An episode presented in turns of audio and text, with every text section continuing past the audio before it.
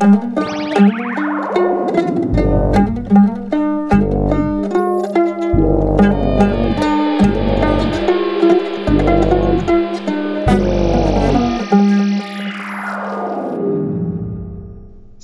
köszöntünk mindenkit az Impakták soron következő epizódjában.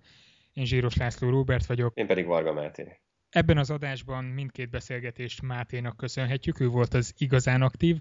Az egyik egy orvostörténeti beszélgetés lesz, a másik is az orvostudományhoz kötődik elég erősen. Az már nem a történethez, viszont gondolom sok mindenkiben ébreszt majd különböző történeteket, illetve ellenérzéseket, vagy támogató érzéseket ez a beszélgetés. Igen, az első ugye konkrétan egy orvos történésszel beszélgetünk, Varga Dórával, aki a Birkbeck College-ban dolgozik, és kutatási területe az elsősorban a hidegháborús pólióoltás körüli történések, és ennek ugye nagyon erős magyar kontextusa van, mint ez majd a beszélgetésből ki fog derülni. A második beszélgetésnél viszont egy pszichiáter ismerősömet kerestem meg azzal kapcsolatban, hogy a ma árusított piacon levő pszichoaktív szerekkel kapcsolatos hitekről, tévhitekről beszélgessünk egy kicsit. Elég erős beszélgetés lett szerintem. Hát halljuk őket, akkor lássuk. Az Impakták mai vendége Varga Dóra, aki orvostörténettel egész konkrétan a polió történetével dolgozik, és akinek, akire én úgy figyeltem fel, hogy pár hónappal ezelőtt a Wellcome Trust-nak az új uh, tudományos ismeretterjesztő magazinja, Mosaic Science megjelentetett egy cikket, amiben a hidegháborús, a magyarországi uh, hidegháború idején bekövetkező polió oltásokról, vagy a, és a körülöttük levő történetekről volt szó. Um, Dóra, hogy kezdett el érdekelni ez az egész téma téged? Miért kezdtél el ilyesmivel foglalkozni? Miért pont pólió? Hát engem mindig is érdekelt az orvos történelem, mert az eltén végeztem történelem szakot, és ott elkezdtem egy testtörténettel foglalkozni, meg fölvettem két orvostörténeti szemináriumot Mátei Mónika óráján, és amikor a Rutgersen elkezdtem a PhD-t csinálni, akkor volt egy ilyen feladványunk, hogy kellett egy kicsi kutatási projekten előállni, amit nyáron Magyarországon, vagy ahol, ahol akarunk, kutatunk, és évközben megírjuk. És ültem a repülőgépen, és gondolok, törtem a fejem, hogy, hogy miről fogok én írni, mit fogok kutatni, és akkor egyszer csak eszembe jutott, hogy, hogy az én saját családomban is van egy ilyen dolog, amit én sosem értelmeztem betegségként, mert együtt nőttem föl vele. Az édesapám gyermekbénulást kapott, amikor három éves volt, és,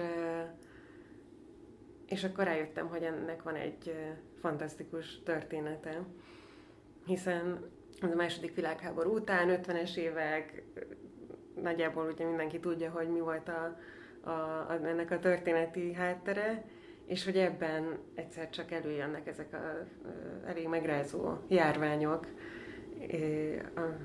és úgy elkezdett érdekelni, hogy, hogy ez hogy volt, hogy reagált rá az állam, a, a különböző kormányok, mit csináltak az emberek, ezt hogy élték meg. És így ebből így kinőtte magát, és dagadt, és még mindig dagadt tovább, mint egy ilyen kis gömböt. Így ma, ma már egy kicsit nehéz elképzelni, szóval beszéljünk arról, hogy mit jelentett akkor a polió. Tehát ugye ma már ez inkább csak egy ilyen kvázi elfeledett betegség, majd talán a végén visszatérünk arra, hogy miért nem teljesen az. De hogy, hogy mit, mit jelentett akkor? Miért volt ez nagyon veszélyes? Miért kellett erre figyelni? Ennek ez nagyon érdekes kérdés, mert igazából a gyermekbénulás tehát olyan nagyon sok embert nem érintett. Azt szoktam ilyenkor felhozni, hogy az 50-es években influenza szövődményekben 140-szer több ember halt meg, mint gyermekbénulásban, és tehát ilyen majdnem minden ilyen nagyobb betegség vagy járvány, az több áldozatot szeret és több ember betegített meg, mint a gyermekbénulás. De az 50-es években ez a betegség valahogy, hogy mondjam, jó időben volt jó helyen, mert egyrészt ugye bénulást okozott nagyon sok, nagyon sok gyereknél. Egyrészt gyerekeket támadott meg, ami különösen a második világháború után azért elég nagy sok volt amikor már annyi ember veszteség érte, a, a, a, tehát nem csak Magyarországot, hanem, hanem a világon nagyon sok ország népességét. Másrészt ugye bénulást okozott, ami, ami maradandó nyomot hagyott. Tehát nem az volt, mint egy, mint egy más fertőző betegség, amiben vagy ugye felépül az ember, vagy nem, de ha felépült, akkor, akkor vége, hanem ez, ez a, azoknak az embereknek az élete végéig végig kísérte őket. Egy másik nagyon fontos tulajdonsága, hogy, hogy ez egy teljesen globális járvány volt. Tehát most, ahogy nézzük, kicsit hasonló bizonyos szempontból az ebolához most számaiban nem olyan óriási tömegeket érint a betegség, különösen most. De a pánik az, az óriási. És ez valahogy, valahogy ez gyermekbénulással is ez volt. Nagyon, tehát óriási publicitást kapott, és mindenki, mindenki tudott a gyermekbénulásról. Mindenkinek volt valami ismerőse, aki, aki érintett volt valahogyan. Tehát annyira, annyira volt sok bénult gyerek, hogy megtöltött kórház osztályokat, egy új kórházat is kellett ehhez nyitni.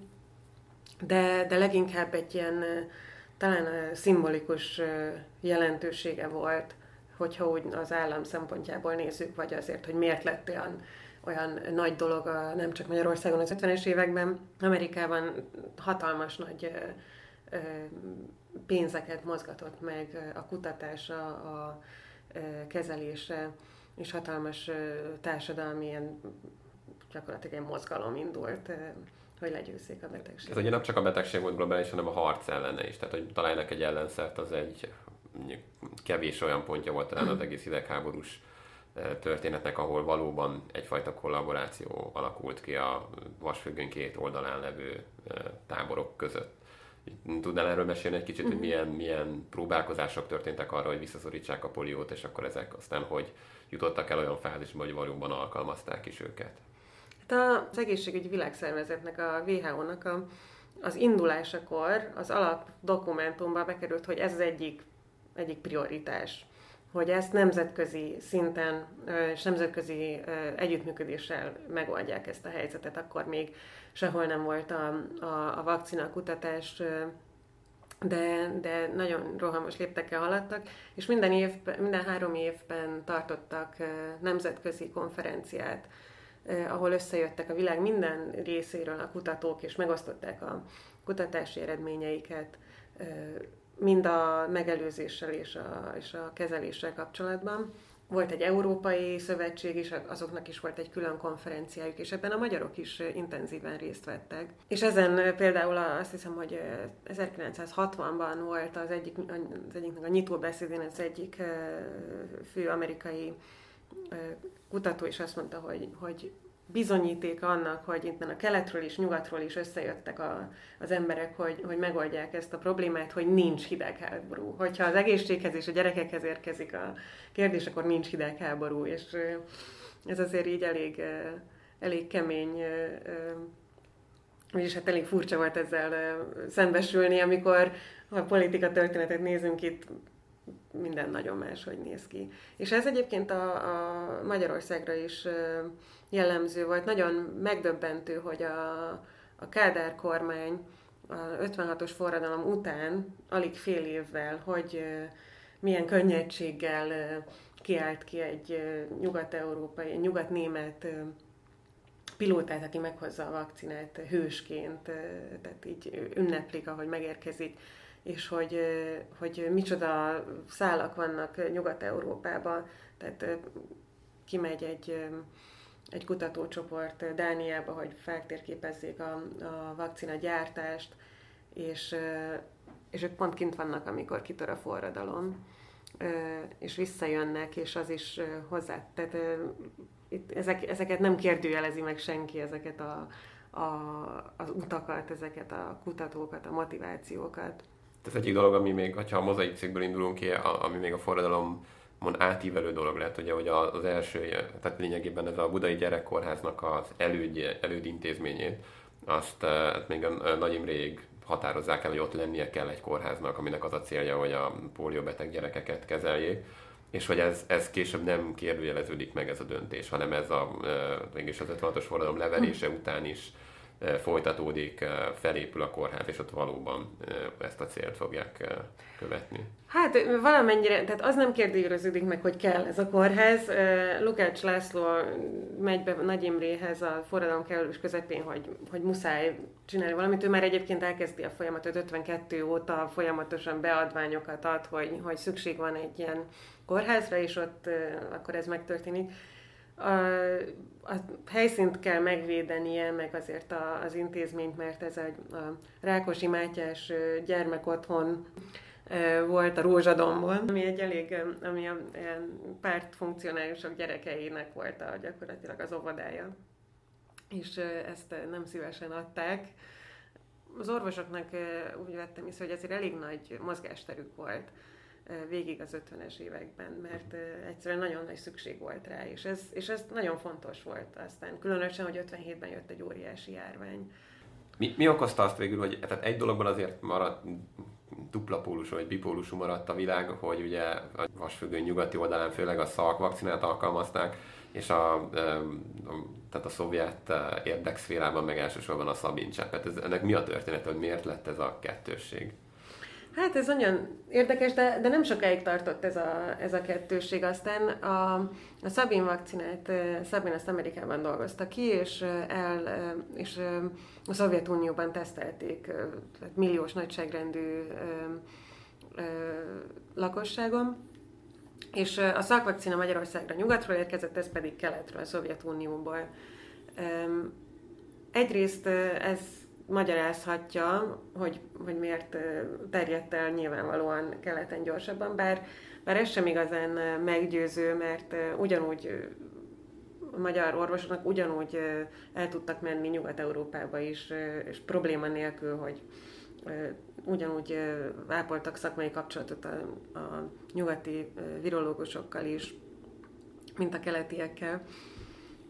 Viszont a szabincseppek akkor a leghatékonyabbak, és ez ma is így van, hogyha rövid idő alatt nagyon nagy, tehát gyakorlatilag az egész lakosságot beoltják, tehát ilyen kampányszerű oltásokkal.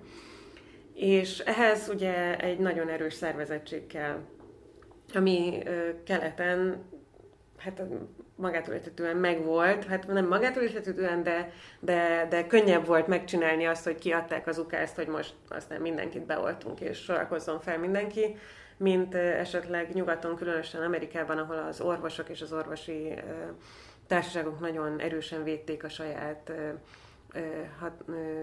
területüket, és nem nagyon vették jó néven, hogyha az állam beleszól ilyen szinten a, a munkájukba ráadásul, hogy, hogy ezt mind ingyenesen szolgáltassák nagy tömegeknek. Úgyhogy, és hát Szabin egy milyen magyar orvos kérdésére azt válaszolta, hogy miért, miért nem vezették még be, amikor már Magyarországon már gyakorlatilag megszűnt a gyermekbénulás, Amerikában pedig még mindig tart, miért nem vezették be még a szabincseppeket, és erre Szabin azt válaszolta, hogy hát mert mert a piacgazdaság vezérli a, a, az amerikai ö, ö, oltás ö, hagyományt, és még amíg van szakvakcina készlet, azt még el, el akarják adni gyakorlatilag az államnak, hogy, hogy hogyan azt megszabaduljanak, és hogyha már az elfogyott, akkor fogják bevezetni a Szabin vakcinát. Hát er, mondjuk Szabin és Szal között volt egy nagyon erős ellentét, tehát és nagyon személyes ellentét, tehát nem, nem venném minden szavát készpénznek, különösen 60-as évekbeli magyar interpretációban, de, de minden esetre arról elárul valamit, hogy hogy gondolkoztak egymásról a két, a két fél. És hát Nyugat-Európában pár év késéssel, de ott is legtöbb helyen be, bevezették a Szabin vakcinát. Egy, ré, egy másik része az volt, hogy nem bíztak feltétlenül az eredményekben, amit a szovjetek produkáltak, mert hát azt mondták, hogy hát ők úgyis hazudnak, csak itt, tehát így meghamisították az eredményeket, miért higgyük el. És a másik irányban nem ért? Tehát a szovjetek nem gyanakodtak a szalkvakcinára, vagy nem volt legalábbis egy propaganda szinten egy ilyen állítás, vagy, vagy ilyen megkérdőjelezés, hogy akkor a szalkvakcina nem is működik? Nem igazán, én nem találtam ilyesmit, sőt, Boda Domokos, akit kiküldtek Moszkvába, hogy, hogy utána járjon a Szabin vakcinán, azt mesélte, hogy, hogy ott találkozott virológusokkal, akik azt mondták, hogy hát a szalkvakcinában megbízunk, hát ezt a saját gyerekeiken próbálták ki az amerikaiak, de a Szabin vakcinát így átküldték nekünk, hogy majd mi próbáljuk ki a mi gyerekeinken. Biztos, hogy van mögötte valami, nem tudom, ki akarják írtani a gyerekeinket, vagy, vagy valami nagyon hasonló érveket hoztak fel, mint amit most Nigériában lehet például hallani, hogy, hogy azt akarják, hogy terméketlenek legyenek a gyerekeink, és valami módon aláásni a, a, a népességet. És hogy lehet, hogy ha legalább két, de azt hiszem, hogy említetted itt a beszélgetésünket, hogy talán több viszonylag jó és megbízható vakcina is létezett a pólió ellen. Hogy lehet, hogy ez, ez ma már nem egy múltbeli betegség, hogy lehet az, hogy még mindig létezik pólió? Hát egyrészt ugye nagyon sok államnak, nagyon sok országnak nagyon, nagyon sokféle más problémája van, ami sokkal nagyobb előnyt élvez, mint hogy a gyermekbénulást megfékezzék. Például nincsen tiszta víz, a gyerekek előbb halnak meg hasmenéses betegségekben, mint, mint hogy gyermekbénulás szenvedjenek, és hogyha más a hozzáállás ahhoz, hogy mit jelent az, hogy valaki bénult, lehet, hogy, hogy, hogy nem olyan problémának, vagy úgy látják, mint ahogy nyugati társadalmak viszonyulnak hozzá, hogy ez valami elsőrendű probléma, amit, amit meg kell akadályozni. Másrészt pedig a, kell hozzá egy infrastruktúra ahhoz, hogy, hogy az oltásokat meg lehet, végig lehessen vinni. És ezt 88-ban hozták az, egyes, az egészségügyi világszervezet a, a döntést, hogy világszinten ki kell írtani a gyermekbénulást, mert ez lehetséges a, a szabincseppekkel. Van egy nagyon kicsi rész a szabincseppeknek, egy nagyon pár száz, ezret százalék, azt hiszem, nem tudok pontos számot mondani, a, a vakcinától lehet bénulásos gyermekbénulást elkapni, mert hát ez egy élő vírus, legyengített élő vírus, ami miatt talán végleg kiírtani nem is lehet, a Szabin vakcinával át kell térni aztán a, a, a szalkra, uh-huh. az inaktiváltra. De, de minden esetre a Szabin, az, a, a cseppek az, ami, ami képes a, hát a nagy részt kiírtani, vagy a járványt me, le, megállítani. Ugyanis azt tudja, amit a szakvakcina nem tud, hogy aki be van oltva, az gyakorlatilag egy le, legyengített vírust kap, és azt a legyengített vírust tudja terjeszteni, tehát így olyanokat is meg tud óvni a, a vírustól, akik nincsenek beoltva. Uh-huh az immunrendszer kialakítja a legyengített vírus ellen a védekezést, akkor az a, az a rendes vírus ellen is megfelelő védelmet Igen, de, de közben a, tehát a, a gyermekbénulás az gyakorlatilag széklettel terjed, tehát, azzal, tehát ahogy a vírus, ez a legyengített vírus üríti az ott beoltott szervezet, és elvileg az is tud egyfajta védettséget generálni. És hát a nagyon nagy kihívások azok az országok voltak, mint például India, ahol óriási kampányokat folytattak, és folyamatosan állítgatták, hogy hogy kellene, milyen törzsek ellen, többféle törzs van, milyen törzsek ellen kell, milyen vakcinákat adni. Viszont ma, ugye, ami, ami nagyon fontos része, ami miatt nem sikerült még, az egyik az a, az a háborús konfliktusok. Tehát olyan országokban ütött, fe, újra felütötte a fejét, mint például Szíriában, ahol tíz éve nem volt járvány, és Afganisztánban, Pakisztánban, és Nigériában nagyon nehéz kiirtani. És pont amit említettél, hogy megint a nyugatiakkal való bizalmatlanság, hogy biztos, hogy valami rosszban sántikálnak. És hát van, amikor tényleg rosszban sántikálnak, tehát az nem volt egy túl jó ötlet, hogy a Osama Bin Laden elkapására pont gyermekbénulás, tehát polióoltóknak öltöztek a CIA tagjai, tehát és úgy térképezték el, úgy, úgy vettek DNS mintákat, hogy azt mondták, hogy oltanak. Tehát ez aztán végképp aláást a mindenféle oltási tevékenységnek a, a, az alapját, és, és akkor újra fellendültek gyilkosságok az oltókkal szemben, akik egyébként önkéntesek általában. de van pozitív oldala is annak, hogy még folynak a, az oltások, és még nem megoldott úgymond a kérdés. Úgy tűnik, hogy Nigériában most az ebolát sikerült megállítani azért, mert a, a polióoltás miatt nagyon sok helyi képzett szakértő van, aki tudja, hogy hogy kell járványt megállítani. Van felszereltség, van labor, és minden helyén van, hogy, hogyha jön egy járvány, ami nem feltétlenül gyermekbénulás, akkor gyorsan tudnak lépni. Egy kicsit most, most témát váltva, illetve hát nyilván a póliónál maradva, de, de picit más vizekre hajózva, a, ami még mozaikos, ez a Mosaic Science-es cikkből számomra nagyon érdekes volt, hogy írtál arról, hogy a, a végül is a kormánynak a kommunikációja. Tehát ugye azért, amikor bevezették ezeket az oltásokat, akkor sem egyből tűnt el a pólió Magyarországról, viszont a, mivel már mindenki számára egyértelmű volt, hogy ez egy legyőzendő és legyőzhető kor, ezért tehát mondhatjuk azt hiszem, hogy cikivé vált, amikor egy-egy újabb járvány felütötte a fejét, és hogy hát ugye volt, hogy a kormány megpróbálta eltusolni, tehát úgy, mert már mindenki azt várta nyilván a kormánytól, ami omnipotensnek állította be jóformán magát akkoriban, hogy, ez a, hogy egy megoldható problémát meg is volt. Tehát, hogy amikor ugye mégis fellángolt egy-egy poliójárvány, akkor a kommunikáció és gépezet is néha beindult és próbált ezt eltusolni. Igen, volt egy, volt egy ilyen nagy botrány végül is. 57-ben volt egy óriási járvány, ez a legnagyobb járvány, és rögtön el is kezdték az oltást szalkvakcinával, beolt, tehát milliónyi gyereket beoltottak, és következő évben nem is volt járvány, és örült mindenki, hogy sikerült megállítani, a gyermekbénulás már a múlté, és 59-ben majdnem egy ugyanakkor a járvány jött. És itt hát több probléma is volt. Az egyik nagy probléma, ami így kiderül a forrásokból, ugye az, hogy a, hogyha egy ilyen paternalista ö, állam van, ami azt mondja, hogy majd mi tudjuk, hogy mi a jó nektek, és mi megoldjuk, és megvédünk benneteket, és, ö, és jó lesz. Amikor nem, ez nem sikerül, akkor, akkor ezért ez nagyon, ö, nagyon, nagyon cikihető, mint ciki, és különösen a így pár évvel a forradalom után, és mindenféle, különösen nemzetközi szintereken elég nehéz helyzetben lévő kormány próbálta egyrészt kitalálni, hogy most mi lehet a probléma, és ki lehet a hibás, másrészt ugye nagyon gyorsan kellett megoldást találni.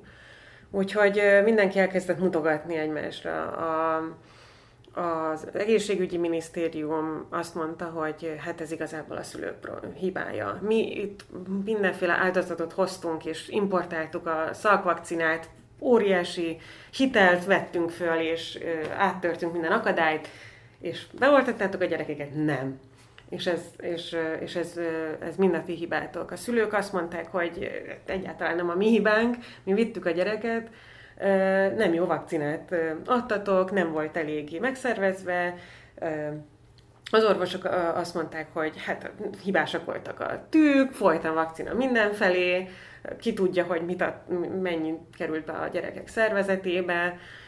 Nehezen lehet tudni, hogy ténylegesen hány gyereket oltottak be. Volt olyan megye, ami 100 3%-os oltottságot jelentett. Ugye azt gondoljuk, hogy hát itt az 50-es években aztán az állam mindenkiről tudott mindent, és totál kontroll volt, hát azt nem tudták, hogy ki van beoltva, az orvosok elhányták a papírokat, nem szóltak időben a kórházaknak, nem működött a jelentésrendszer, ami hát fantasztikus, hogyha megnézzük, hogy közben mindenkiről, hogy folytak a jelentések és a titkos szolgálat, de ez, ez valahogy így tök kaotikus volt. Az, hogy, az, hogy az, aztán azt mondta az egészségügyi minisztrum arra a, a következtetésre is jutott, hogy a szalkvakcina igazából nem jó. Tehát ez egy ilyen, nem mondták, hogy ez a nyugati dolog, ami nem jó, de úgy van ennél sokkal jobb, amit a Szovjetunióból fog érkezni, és, és bele is tapostak. Úgyhogy Magyarország lett az első ország a világon, ami elkezdte a, nem, a nemzeti, az országos szintű oltást a, Szabin cseppekkel 1959. december elején.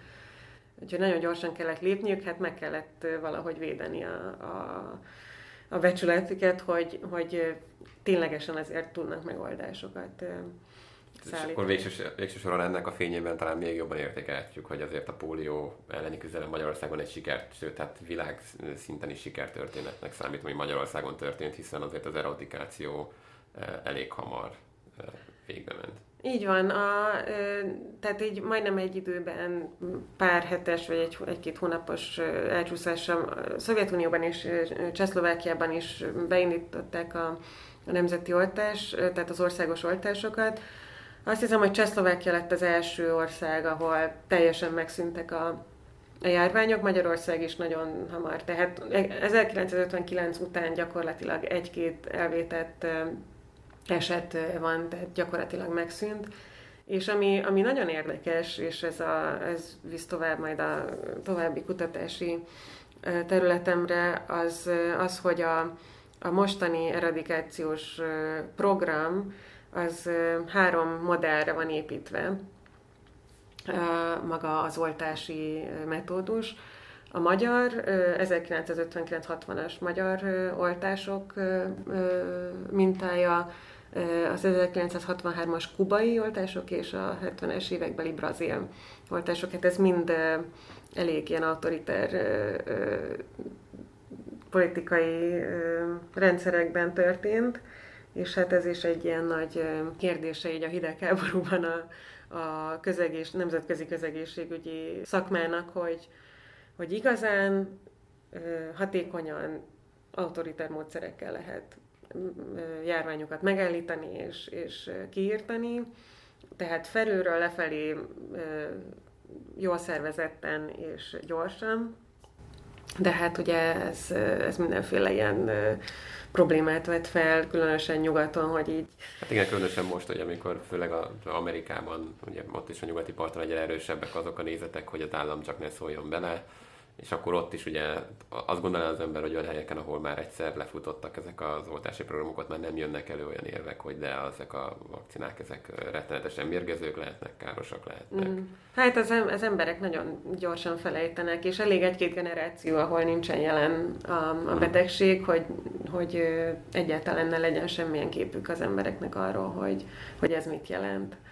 Tehát mm, a gyermekbénulással is, a, akik elkapták az utolsók közül, hát azok ilyen 50 felül vannak, mert az össz magukat sokszor hallottam hogy, hogy dinoszauruszok vagyunk, mondták egy jó pár ember, hogy, hogy kihaló félben vannak, tehát hogyha ők, ők meghalnak, akkor nem lesz Magyarországon gyakorlatilag olyan ember, aki, aki gyermekbénulást kapott el. És mm, talán még, még egy dologról, hogy, hogy ugye azért felvetődik a kérdés, és ez egy nagyon fontos kérdés, hogy a, ez nagyon szuper, hogy a 60-as évek elejére eltűnt a, a gyermekbénulás, mint járvány Magyarországról. És akkor a magyar állam úgy gondolta, hogy jó, hát akkor ezzel kész vagyunk, probléma megoldva, és és ez azt is jelentette, hogy a kezelésből gyakorlatilag megvonták a, a támogatást, mindenféle támogatást. Tehát a, ez a kórház, ami 56 őszén létesült, ezt 63-ban átalakították általános gyerekkórház, ez ma a Budai Gyermekkórház. És az összes, hát még volt járóbetegkezelés, de, de már nem volt olyan kiterjedt rehabilitáció, mint, mint az előtt. És hát attól, hogy elmúltak a járványok, még rengeteg olyan gyerek volt, akinek, akinek szüksége volt orvosi kezelésre, műtétekre és felszerelésre, speciális cipőkre, ilyesmire, és ez egyre nehezebbé vált.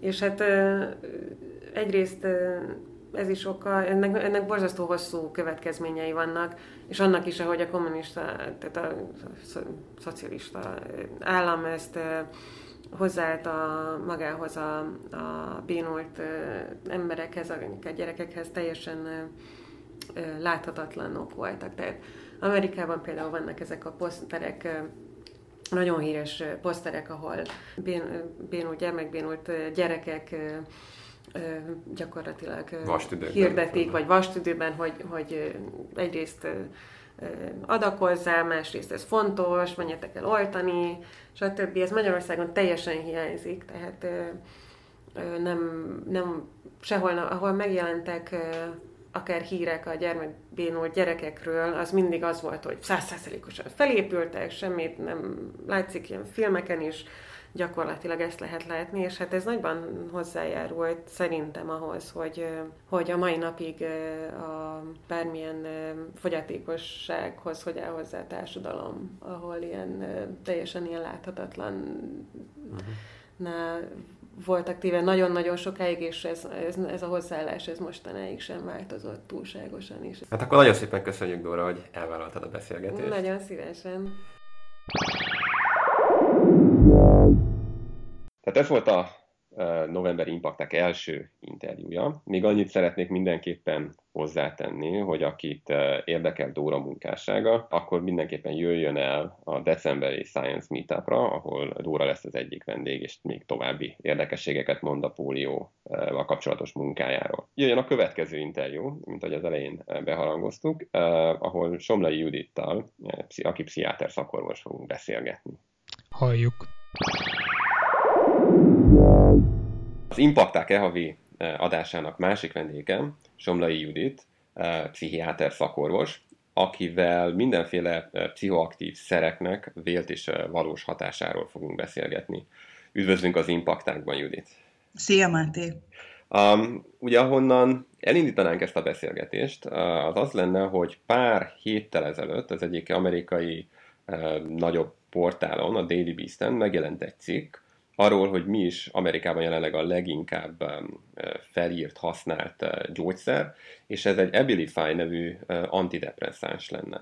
Amiről ugye ott abban a cikkben le is írták, hogy ez egyik legfurcsább dolog vele kapcsolatban, talán nem is az, hogy mennyi embernek felírják ezt, hanem hogy máig nem tudjuk, hogy pontosan mi a hatásmechanizmusa. És a bennem élő biológus ugye egyrészt ezt nagyon furcsálta, tiltakozott ez ellen, hát hogy írhatunk fel valamit, aminek nem értjük a, a hatásmechanizmusát. Tehát ugyanakkor mindig, mindig belegondolok, hogy a legtöbb gyógyszer, amelyet ma használunk, az valaha tényleg úgy indult el, hogy nem értettük a hatásmechanizmusát, és, és később derült mindez ki. És ez volt az a pont, ahol megkerestelek téged, hogy akkor beszéljünk ezekről a, hát a különböző pszichoaktív szerekről, hogy hogyan is kísérletezik ki ezeket, meg hogy mennyire hatékonyak. Azt gondolom, hogy ez egy borzasztó érdekes kérdés, és nagyon sok kérdést vet fel a pszichiátria történetével, illetve a pszichiátria mai praxisával kapcsolatban. És mielőtt belevágunk, elmondanám, hogy én a napi praxisomban használok, vagy a napi gyógyításban használok gyógyszereket. Tehát még akkor is, hogyha kétségeim vannak, vagy kérdéseim vannak a pszichiátriában használt gyógyszerekkel kapcsolatban, én ezeket a mindennapi gyakorlatban használom. És látom azt, hogy mekkora szerepük van abban, hogy az érzelmi problémákon, bizonyos mentális zavarokon át segítsenek embereket. De ha visszanézzük a pszichiátria történetét, akkor azt lehet megfigyelni, hogy a pszichiátria nagyon máshogy alakult, mint bármilyen más orvosi tudományterület, ugyanis a legtöbb más, orvos, más tudományterületen etiológiai diagnózisokkal dolgozunk. Még pszichiátriában deskriptív diagnózisokkal dolgozunk. Tehát, hogyha megnézzük például a pajzsmirigy betegséget, akkor nagyon világos, hogy van egy tünetegyüttes, amit az emberek megfigyeltek, és aztán egy idő után rájöttek, hogy a tüneteknek ezt, az együtt, ezt a fajta együttállását azt a pajzsmirigy alul vagy túlműködése okozta, és ennek megfelelően találtak ki erre vonatkozóan terápiát. Most a pszichiátriában nem ez történt, hanem az történt, hogy az emberek megfigyelték bizonyos, illetve az orvosok megfigyelték bizonyos tünetek együttállását, és nem sikerült erre vonatkozóan etiológiai hipotézist felállítani, és ennek megfelelően nem etiológiai a kezelés, hanem az történt, hogy megfigyelték azt, hogy bizonyos gyógyszerek képesek bizonyos tünetegyütteseket enyhíteni, vagy teljes mértékben kezelni, és megvizsgálták ezeknek a gyógyszereknek a hatásmechanizmusát, és ez alapján állítottak fel az etiológiára vonatkozó hipotéziseket. Viszont az, hogy bizonyos gyógyszerek hatékonyak voltak bizonyos tünetegyüttesekben vagy korképekben, azok nem validálták sem az etiológiai hipotézist, és nem finomították a diagnosztikus kategóriák határait. A depressziónak van egy monoaminer hipotézise, ami ugyan részben igaz, tehát tudjuk, hogy a, a monoaminer rendszerek a depresszióban fontosak, viszont nem kizárólagosak. Másrészt ezáltal belekerültünk abban a helyzetbe, hogy vannak bizonyos pszichoaktív szereink, amik viszonylag limitáltak, és ezeket próbáljuk recirkulálni, vagy reciklizálni a kezeléseinkben. És az Abilify például nem is egy antidepresszívum, az egy kifejezetten antipszichotikumként kifejlesztett gyógyszer, aminek vannak bizonyos antidepresszív hatásai, és a kérdésed azért izgalmas, mert nem csak az Abilify-ra vonatkozik ez, amit mondasz, hogy ugyan tudjuk, hogy hogyan hat, de nem tudjuk, hogy pontosan miért hat a depresszióra.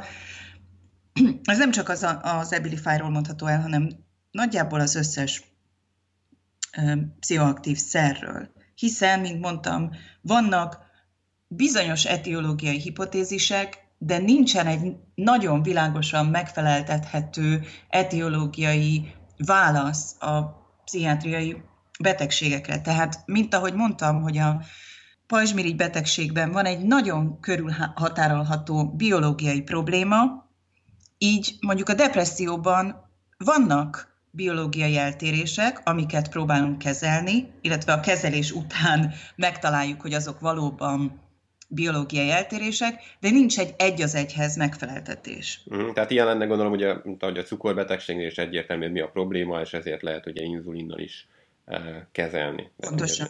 Pontosan. Uh, mennyire nehezíti meg ez a diagnózist a, uh, hát úgy általában a ti praxisotokban? Tehát, hogy ilyen nehezebben körülírható egy-egy betegségnek az etiológiája? Nézd, a pszichiátria belekerült abba a válságba a 70-es években, hogy deskriptív diagnózisokat használt, és a világ különböző pontjain különféleképpen definiáltak az orvosok bizonyos betegségeket. A pszichiátriának megmaradt ez a hagyománya, hogy tünetek alapján diagnosztizál, és nem etiológia alapján diagnosztizál. Mára eljutott a pszichiátria oda, hogy egy egységes rendszerbe foglalja a pszichiátriai diagnózisokat, viszont azáltal, hogy megmaradt a, a pszichiátria leírások, a tünet leírások szintjén, ezért a pszichiátriai diagnózisok azok folyamatosan változnak, és ezeket gyakran a pszichiátriában megjelenő politikai folyamatok határozzák meg. Azt gondolom, hogy ez nagyon abszurd, hogy a pszichiátria betagozódik az orvostudományba, viszont az orvosok összeülnek és, át, és azon vitáznak, hogy hol húzzák meg a diagnózisok határait. És nyilvánvalóan ez egy kicsit olyan helyzet, mint amikor a vakok megfogdossák az elefántot különböző oldalról, és a pszichiátriai kutatások azok sokféleképpen, sokféle oldalról közelítik meg a pszichés betegségeket, és nagyon gyakran, amikor a klasszifikációs rendszereket alkotják a pszichiáterek, akkor ezeket a különböző nézőpontokat, különböző teoretikus háttereket kell valahogyan összeegyeztetni. Ez nem, nem vezethet ahhoz, hogy ugye mindenki elégedett legyen, jól járon, a betegség definíciók túlzottan lazák lesznek, tehát esetleg ugye nagyon sok fals pozitív beteg diagnosztizálásával járhat később a, a munka? Nézd, vannak bizonyos kategóriák, amiket szűkebbre fognak a pszichiáterek, vagy ebben a folyamatban, ebben a kategorizáló folyamatban viszonylag szűkre fogtak a pszichiáterek, de ezzel párhuzamosan van egy jelenség a nyugati világban, ami nagyon nehezen tolerálja az emberi érzelmeket. A, pszichológiában kétféle kategóriát ismerünk, vagy az emberek kétféleképpen tudják saját, a, szabályozni a saját érzelmeiket. Az egyik az, amikor én leülök, és valamiképpen elboldogulok a saját érzelmeimmel, valahogyan megküzdök velük, valahogyan lenyugtatom magam, valahogyan felvidítom magam, ha szomorú vagyok, stb. Illetve egy másik lehetőség az az, amikor valakinek a segítségét kérem erre.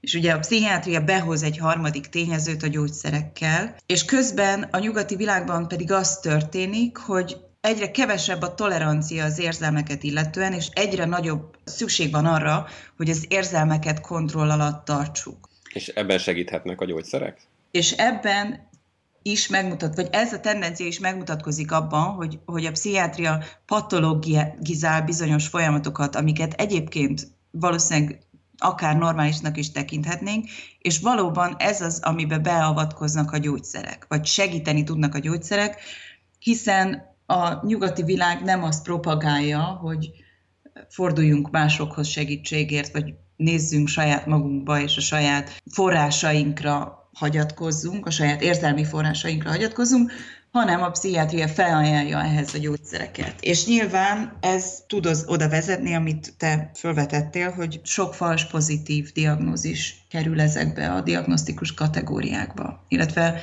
pszichiátrák néha elvetik a súly, súlykot, és bizonyos kulturális nyomásoknak megfelelően, illetve nyilván a, a gyógyszerszékek nyomásának megfelelően ezeket a kategóriákat tágítják.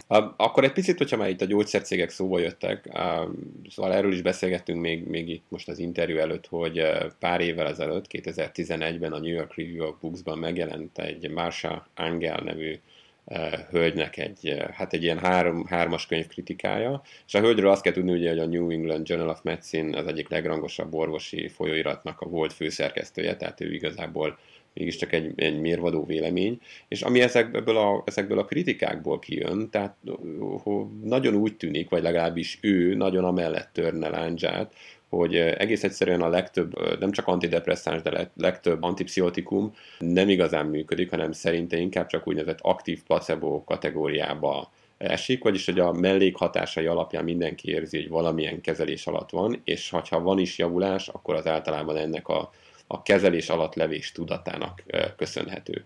Erről te mit gondolsz? Igen, megválaszolom ezt a kérdést, de visszatérek először az eredeti kérdésedhez, mert azt uh-huh. érzem, hogy arra nem válaszoltam, és, a, és aztán azon keresztül meg fogom válaszolni ezt a kérdést is. Tehát valahogy visszatérnék ahhoz a problémához, hogy egyrészt a pszichiátriai diagnózisok, illetve pszichiátriai kategóriák folyamatosan változnak, másrészt nincs egy világos határvonala ezeknek a, a kategóriáknak, és a pszichiátriai gyógyszerek azok nem úgy alakultak ki, hogy voltak bizonyos korképek, világosan definiált korképek, amiknek megtaláltuk az etiológiáját, és ez szerint alkottunk terápiát, hanem az történt a pszichiátria történetében, hogy az elkeseredett pszichiáterek néha észrevették, hogy bizonyos más gyógyszerek, például antituberkulatikumok, tehát hogy egészen máshol használt gyógyszerek, azok hatékonyak bizonyos pszichiátriai problémák kezelésében, és aztán elkezdték ezeket használni, és amikor felfedezték, hogy ezek mit csinálnak, pontosan ezeknek mi a működésük, az alapján próbáltak hipotéziseket gyártani a pszichiátriai problémák etiológiáját illetően. Ezt nem tudom, hogy érthető-e, de hogy ez egy, ez egy fordított folyamat. Tehát ahelyett, hogy most visszatérve az inzulin problémára, volt a cukorbetegség, megtaláltuk az okát az inzulin hiányban, és az inzulint pótoljuk, ehelyett a pszichiátriai betegségben az történik, hogy megvolt a depresszió, felfedeztük az antidepresszívumot, illetve azokat a gyógyszereket, amiknek volt antidepresszív hatása, és ez alapján felállítottuk, hogy mi lehet a probléma a depresszióval. Ez persze nem oldotta meg azt a problémát, hogy a depresszió az egy viszonylag heterogén betegség, ami sokféleképpen tud megnyilvánulni, és sokféleképpen lehet kategorizálni, és elég sokféleképpen értelmezzük a mai napig magát a depressziót, de azzal, azt, a, azt a problémával álltunk szemben, hogy felállítottunk bizonyos hipotéziseket erre a viszonylag definiálatlan pszichiátriai kategóriára bizonyos gyógyszerek alapján ugye ez lett a, ha jól emlékszem, ez az agy kiegyensúlyozatlanságának az elmélete, ami valamikor ugye a 80-as évek elején jelent meg. Tehát ami arra utalt, hogy ugye valamilyen neurotranszmitterek vagy egyéb ugye, kémiai anyagok nem megfelelő mennyiségben vannak jelen az agyban. Igen, ami, ami azt gondolom, hogy egy elég derugáló deskripciója, vagy leírása bármiféle pszichiátriai tünetegyüttesnek. Tehát amikor ezt szoktam hallani, akkor én mindig az, mindig az a kép jut eszembe, hogy valakinek csordul az agyában a, a szerotonin, és valahol kicsöpög, amikor ilyen szerotonin túltengésről vagy hiányról beszélünk. Nyilván, ha feltételezzük azt, hogy az emberi viselkedésnek köze van az, er, az emberi agy működéséhez, akkor azt is gondolhatjuk, hogy mivel mind a kettő egy viszonylag komplex rendszer, akkor ahol viselkedési vagy érzelmi problémát látunk, amögött való, feltételezhetünk egy viszonylag komplexebb agyi problémát. Feltételezhetjük azt, hogy valószínűleg nem arról van szó, hogy valamiféle neurotranszmitter egyetlen kemikália az agyban az túlcsortul, vagy épp kevés van belőle. Mellesleg én azt gondolom, hogy mindenféle viselkedés az egyfajta, egyfajta adaptáció, tehát az egyfajta megnyilvánulás az agyi működéseknek, illetve az egész szervezet működésének, és természetesen tudjuk, hogy egyetlen, a szervezetben egyetlen kemikália túlműködése vagy alulműködése nagyon komplex organizmikus változásokat és viselkedési változásokat tud létrehozni, de azért ezek mégiscsak nagyon redukcionista elméletek, hogy egyetlen kemikália megváltozása okozna egy nagyon komplex tünetegyüttest. De ha ami... még hiszünk is ebben, szóval igazából ez, ez most egy kicsit megint a bennem élő biológus lenne, hogy ugye az agy ez egy nagyon komplex szerkezet, és a, egyrészt komplex, másrészt meg plastikus. Tehát, hogyha van is esetleg valamilyen olyan agyi pálya, ahol ez a kémiai kiegyensúlyozatlanság ott van. Tehát egyrészt azt gondolnám, hogy az agy azt tud kompenzálni a plaszticitása révén, másrészt meg ugye, hogyha van egy ilyen lokális probléma, de én globálisan fogom az agyat nyakon önteni valamilyen antipszichotikummal, akkor ugye lehet, hogy ott helyben meg tudom a, a problémát javítani, de hogy egy csomó más helyen meg úgy viszek be antipszichotikumot, hogy ott nem is volt rá szükség. Hát e, egyfelől így van, másrészt azt is gondolom, hogy, hogy ezek nem lokális problémák. Tehát a, különösen a, a skizofrénia az nem lokális probléma, az olyan a, az idegtudományos kutatások azok be, bebizonyították, hogy nem egy helyre lokalizálható a skizofréniában a probléma, hanem nagyon is az agy különböző területeinek a kapcsolódásával van baj. Egyrészt, a, egyrészt van az a probléma, hogy a, a pszichiátriai betegségek nem lokalizálhatók az agyban.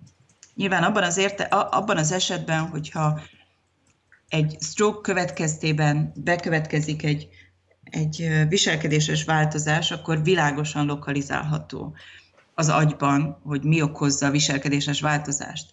Viszont a legtöbb viselkedéses változás, vagy érzelmi változás az nem egyetlen agyterülethez köthető.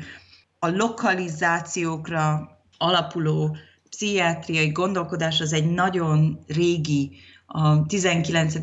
20. század fordulójára tehető gondolkodás, amikor először kezdték leírni az agyi régiókat. Ma már sokkal inkább agyterületek kommunikációjáról, összekötetéséről beszélünk, és ezeket próbáljuk feltérképezni az agyi működésekben, illetve az, agyi működ, ab, illetve az abnormális patológiás agyi működésekben. Nem csak arról van szó, hogy amikor beviszünk egy kemikáliát az agyba, akkor sok régiót érintünk vele, hanem arról is szó van, hogy más neurotranszmitter rendszereket is befolyásol. Most visszatérve a kérdésedre azzal kapcsolatban, hogy hatékonyak-e a gyógyszerek a pszichiátriai ellátásban, azt kell, hogy mondjam, hogy igen. És ezt a, a praxisommal tudom alátámasztani, azon kívül, hogy vannak erre vonatkozó kutatások, én ezt nap mint nap tapasztalom, és nyilván nem csak a magam nevében, hanem a, a legtöbb pszichiáter nevében tudok beszélni. De nem is az a, nem is az a kérdés, tehát azt hiszem, amit ez a Más Ángel nevű hölgy mond, nem ő, ő, ő, illetve akiket ő idéz, nem azt állítják, hogy nem hatásosak, hanem hogy nem hatásosabbak, mint az ilyen aktív placebo. Most válasszuk szét ebben a kérdésben az antidepresszívumokat és az antipszichotikumokat. Uh-huh. Az antidepresszívumok az, az valóban egy nagyon kényes kérdés, és a magyar pszichiátria elmúlt tíz éves történetében van is arra vonatkozóan egy, egy incidens, hogy amikor valaki elkezdte megkérdőjelezni, most ez kérdés, hogy hogy mennyire adekváltan, de elkezdte megkérdőjelezni az antidepresszívumok szerepét, akkor gyakorlatilag a szakma meglincselte.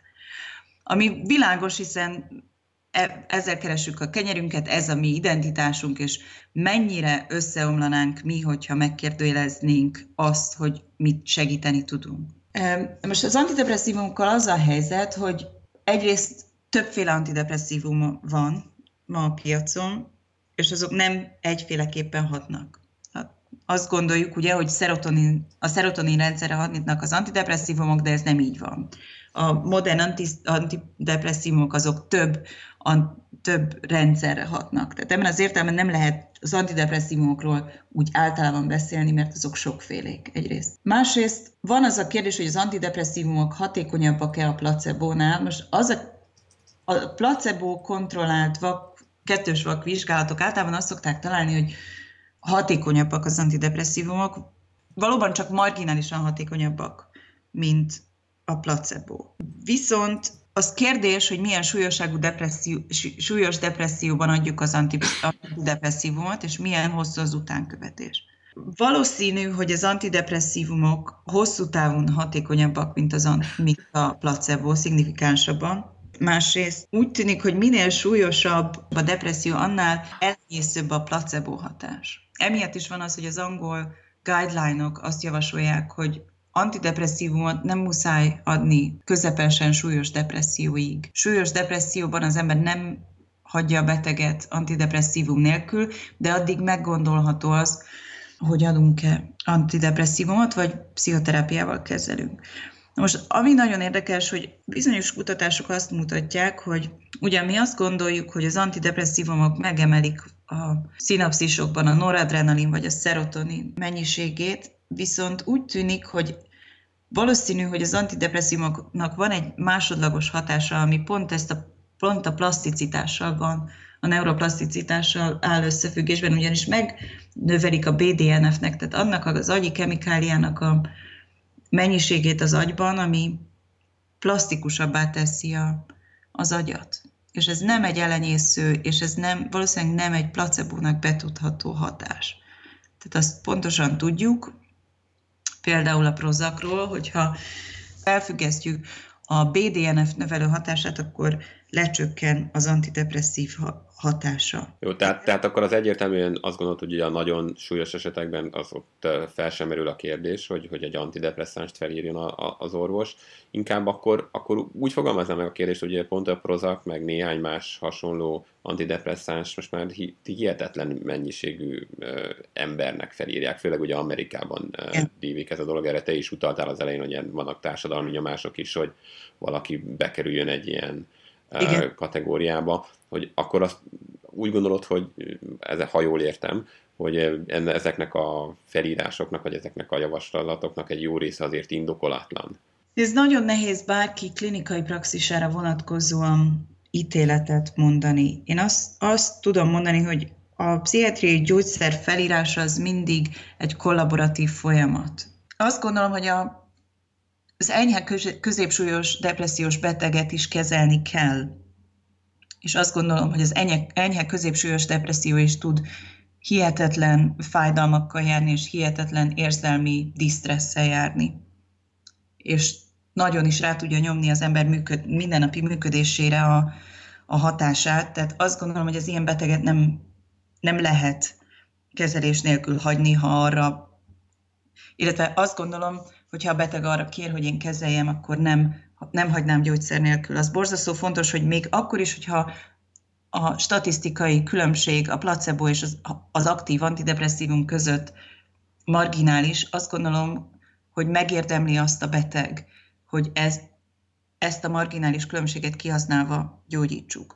Nyilván az egy kollaborációnak a végeredménye, hogy mi lesz végül a terápia, és hogy a beteg pszichoterápiára vagy gyógyszeres kezelésére, vagy ennek a kettőnek a kombinációjára nyitott, de azt gondolom, hogy el kell a betegnek mondani azt, hogy milyen kezelési lehetőségek vannak.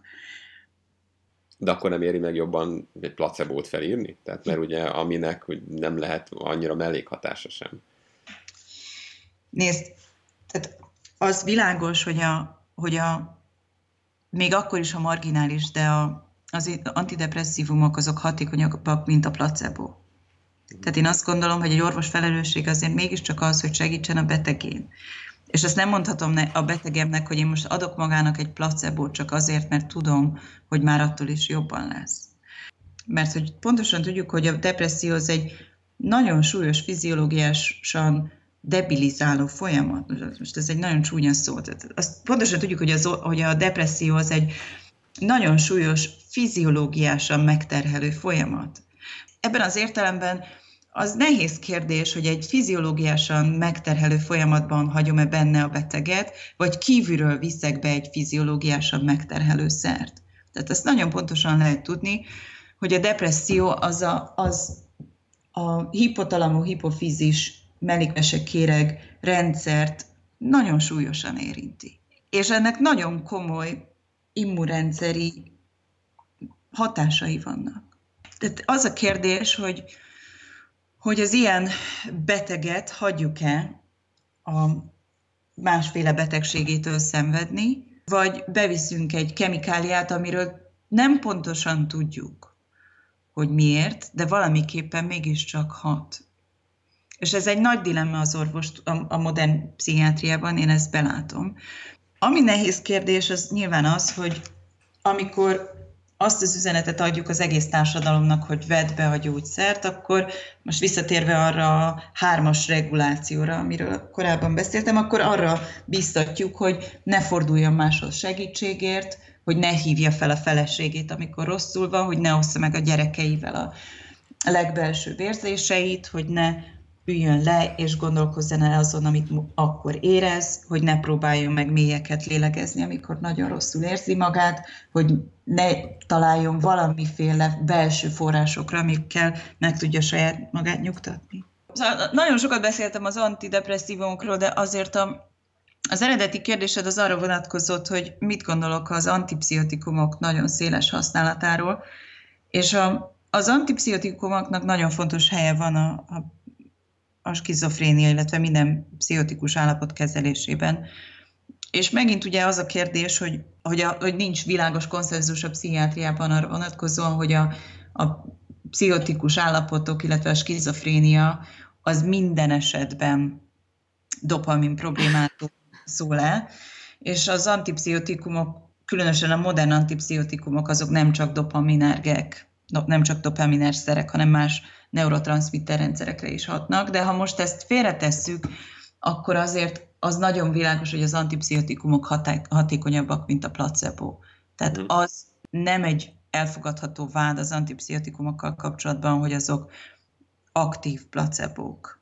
De mert azt hiszem, hogy a konkrét vád az egyébként is az antidepresszánsokra vonatkozott, lehet, hogy én fogalmaztam egy kicsit kétértelműen. Na most visszatérve az aktív placebo versus antidepresszívum kérdése, az is egy nehéz kérdés, ugyanis a, ha megnézed azokat a kutatásokat, amik aktív placebót használnak, azok még nagyon erősen belenyúlnak azokba a fiziológiás változásokba, amik megfigyelhetőek depresszióban. És az igazság, hogy az antidepresszívumok is csinálnak ilyet. Például egy ilyen, egy ilyen aktív placebo az atropin, ami ugye a vérnyomást fogja szabályozni. Pontosan, és hogyha megnézed azt, hogy a depresszió modern leírásában mit találsz, akkor a depresszió modern leírásában találsz egy pár kognitív torzulást, de a tünetek egy jelentős része az kifejezetten biológiai tünet. Lassulás, alvászavar, étvágytalanság. Ha megkérdezel egy depressziós beteget, hogy hogy érzi magát, akkor nem azzal fogja kezdeni, hogy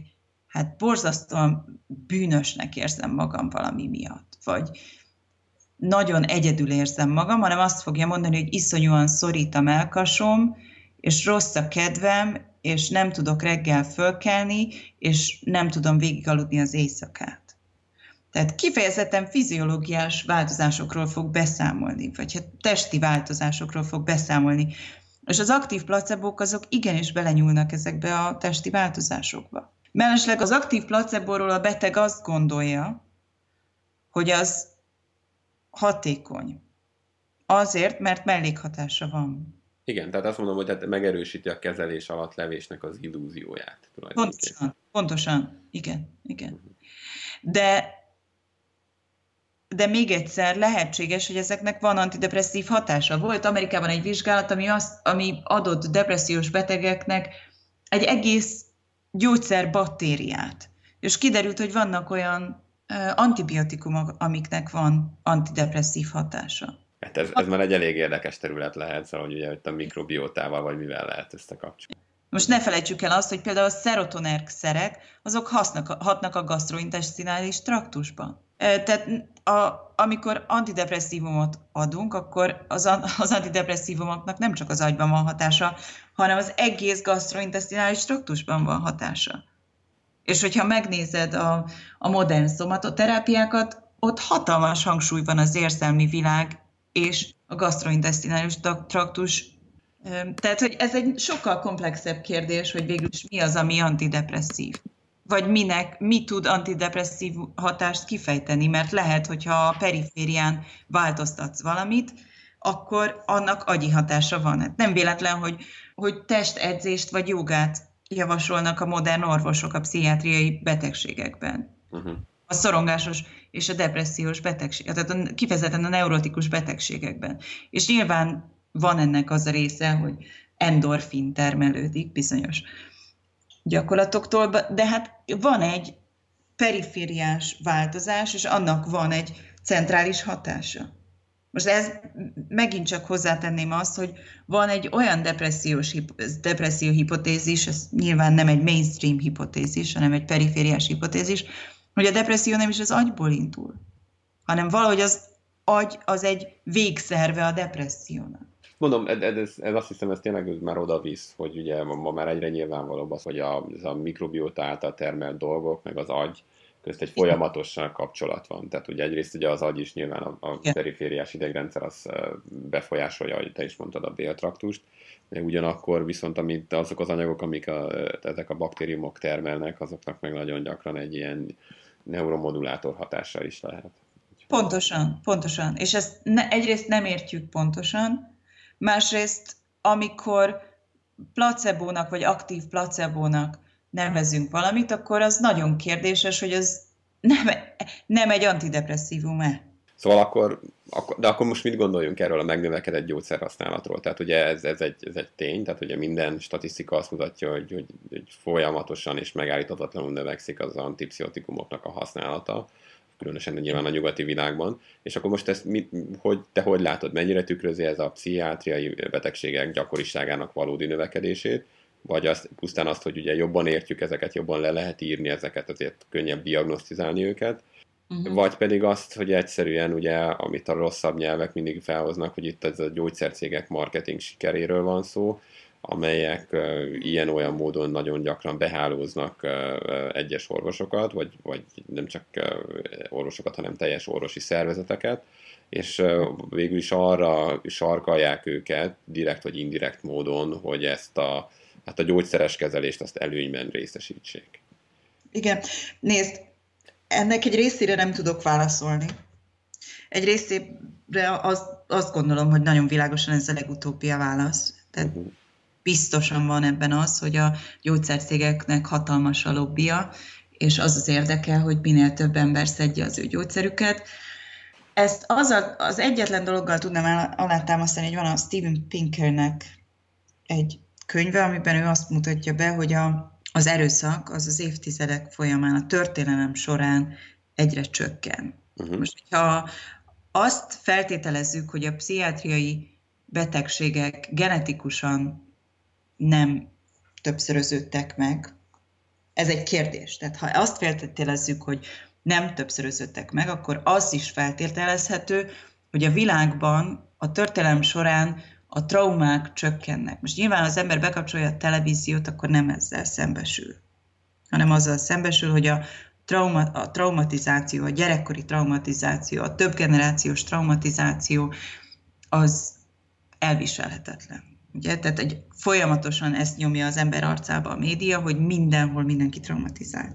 Ehhez képest Steven Pinker azt mondja, és ő nagyon komoly tanulmánynak veti alá a történelmet, hogy a történelem folyamán igenis az erőszak az csökken. Van egy ilyen világos tendencia. Tehát ha azt feltételezzük, hogy a pszichiátriai betegségeknek kettős az etiológiája, egyrészt genetikus, másrészt környezeti hatások miatt jön létre, akkor a Steven Pinkerre hivatkozva azt lehet mondani, hogy elvileg, hogyha csökken az erőszak, akkor csökken a, a traumatizáció, és akkor ennek megfelelően azt várhatnánk, hogy csökken a pszichiátriai betegségek incidenciája. Nyilván a nyugati társadalmak változásával, azáltal, hogy a bizonyos társadalmi supportrendszerek, vagy támogató rendszerek dezintegrálódásával az interpersonális reguláció az lehetősége az megszűnik, illetve lecsökken, ez nyilvánvalóan megnövelheti a pszichiátriai betegségek incidenciáját. De ezek egymásnak ellentartó folyamatok, és nehéz megmondani, hogy a pszichiátriai betegségek incidenciája az mennyiben változik.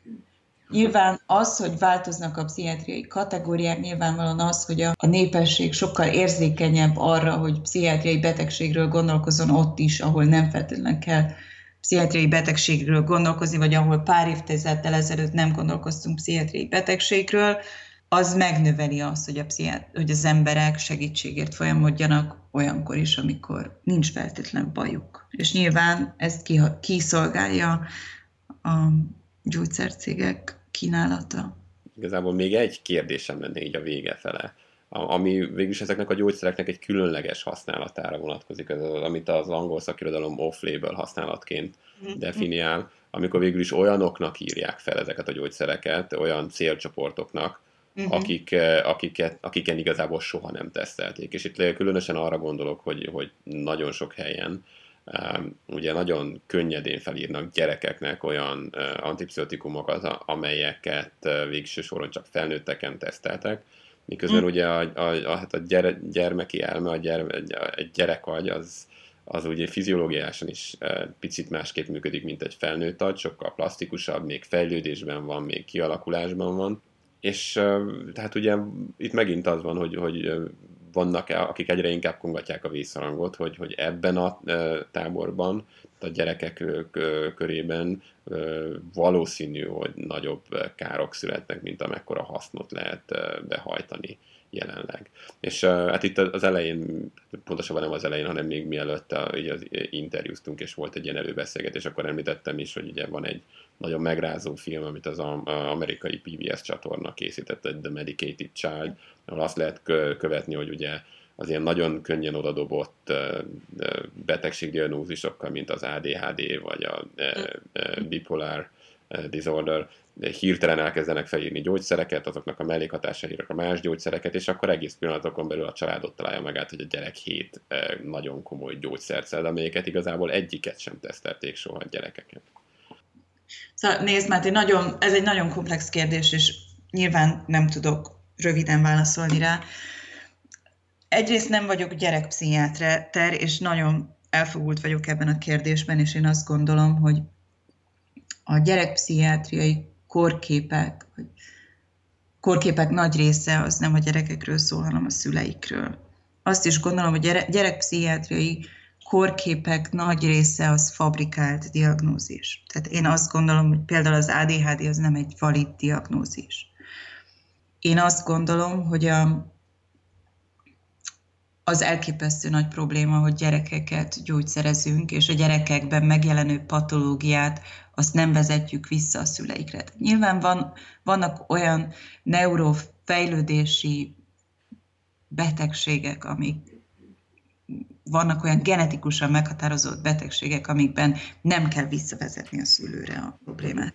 De a gyerekek viselkedési problémáinak a jelentős része az szülői a családban levő problémákról szól. A, az, azt hiszem, hogy a legegyszerűbb talán az ADHD-val illusztrálni ezt a problémát, és még egyszer mondanám, én nem vagyok gyermekpszichiáter, de az ADHD-val kapcsolatban például volt a 80-as években, hát ez egy egészen elképesztő kutatás, ami, amit ma már nem lehetne megcsinálni, de egy talán francia kutatócsoport, de meg, meg fogom keresni majd neked, adott gyerek ADHD, vagy bocsánat, ADHD-val diagnosztizált és teljesen úgymond normális gyerekeknek ritalint, és azt vették észre, hogy a gyerekek mindkét csoportjában az egyik, a gyerekek egyik részét stimulált az ADHD, a, ritalin, és egy másik részét lenyugtatta.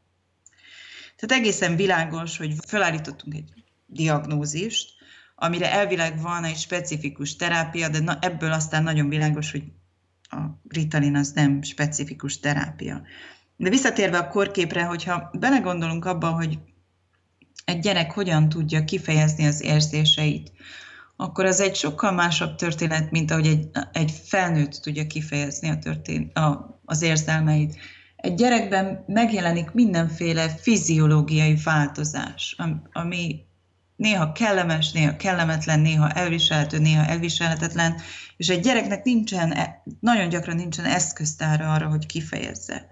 És az egyetlen eszköztára, ami van, az az, hogy dühöng, futkos, nem tud odafigyelni, valamiféle viselkedési változást. Nem tud leülni és azt mondani, hogy az a problémám, hogy nagyon szomorú vagyok, mert a szüleim otthon minden este veszekednek. Vagy az apukám megveri az anyukám. A gyerek az azt tudja csinálni, hogy ezt a fajta fiziológiai aktivációt azt valamiképpen testével levezeti. És én azt gondolom, hogy ez elképesztő nagy probléma, hogy aztán orvosok, akiknek erre, erre nincsen semmiféle empatikus fogékonysága, eldöntik, hogy valami baj van a gyerekkel. Én azt gondolom, hogy semmi baj nincs a gyerekkel. Én azt gondolom, hogy nagyon sok esetben a, környezet, a gyerek környezetével van baj, és én azt gondolom, hogy az orvostudomány újra traumatizálja a gyereket azzal, hogy ilyen helyzetben eldönti, hogy a gyerekkel valami baj van. És még egyszer mondom, van olyan eset, hogy a gyerekkel baj van. Van olyan eset, hogy a gyerek valóban beteg. Csak nagyon gyakran a, beteg, a gyerek tünetei azok a család tünetei, csak valahogy, mivel a gyerek a legérzékenyebb ebben az egész rendszerben, a gyereken fog megmutatkozni. Abban a pillanatban, amikor belelépünk ebbe a rendszerbe, ami a gyereket traumatizálja, a gyereket valami szenvedésben tartja, és ezzel kollaborálunk, abban a pillanatban valami etikátlanságot követünk el. És azt gondolom, hogy ilyen értelemben a pszichiátria és a gyerekpszichiátria sok etikátlanságot követel. És az ADHD diagnózisának a megalkotása az tipikusan egy ilyen etikátlanság. Nem azt mondom, hogy nem kell gyógyszerezni. Tehát én láttam tíz éves skizofrént, akit már öt éve gyógyszereztek. Tehát van olyan eset, amikor muszáj gyógyszerezni és ez nyilván egy nehéz és komplex eti- és etik- sokféle etikai kérdést felvető dilemma minden egyes esetben, viszont a gyermekek szenvedését muszáj csökkenteni gyógyszerrel bizonyos esetekben, még akkor is, hogyha azok nem feltétlenül specifikus gyógyszerek. Amennyiben bizonyos gyógyszereket specifikusnak tekintünk bizonyos korképekben, felnőtt korban, az ekvivalens gyerekkori korképekben ezek ugyanúgy specifikusak. Van valószínűleg a társadalomnak egy nagyon-nagyon kis szelete, ahol a figyelemzavar és a hiperkinetika, tehát a túlmozgás, az probléma. Csak azt gondolom, hogy a figyelemzavar és a túlmozgás az, az valahogy nagyon súlyosan, nagyon komolyan összefügg a, az érzelm, a gyerek érzelmi világával. Szerintem, szerintem ez egy elég jó ilyen végszó az interjúhoz, és akkor megköszönjük szépen, hogy a, a, időt szakítottál ránk, és itt voltál velünk. Köszönöm, hogy meghallgattatok. Hát elég erőteljes volt ez a pszichiátriai témájú beszélgetés, de azt hiszem, hogy erre mindenképpen szükség volt, hogy valamennyire felhívjuk a figyelmet erre a kérdéskörre. Igen, ez azt hiszem egy olyan dolog, amivel napi, akár a napi életében nagyon sok ember találkozik, ugye ilyen különböző pszichoaktív szereknek a különböző irányú használatával, és hát jobb tisztán látni, hogy mi a, a, az igazság ezekben a kérdésekben. Mert csak azért is fontos ez a téma, mert állítólag minden negyedik, ötödik embert érint valamilyen szinten az élete során valamilyen mentális betegség vagy rendellenesség, ugyanakkor erősen stigmatizáljuk ezeket a kérdéseket, úgyhogy érdemes ezzel foglalkozni néha. Hát ez volt az impakták most így novemberre, kicsit átcsúszva december hónapba, körülbelül egy hónap múlva találkozunk majd ismét.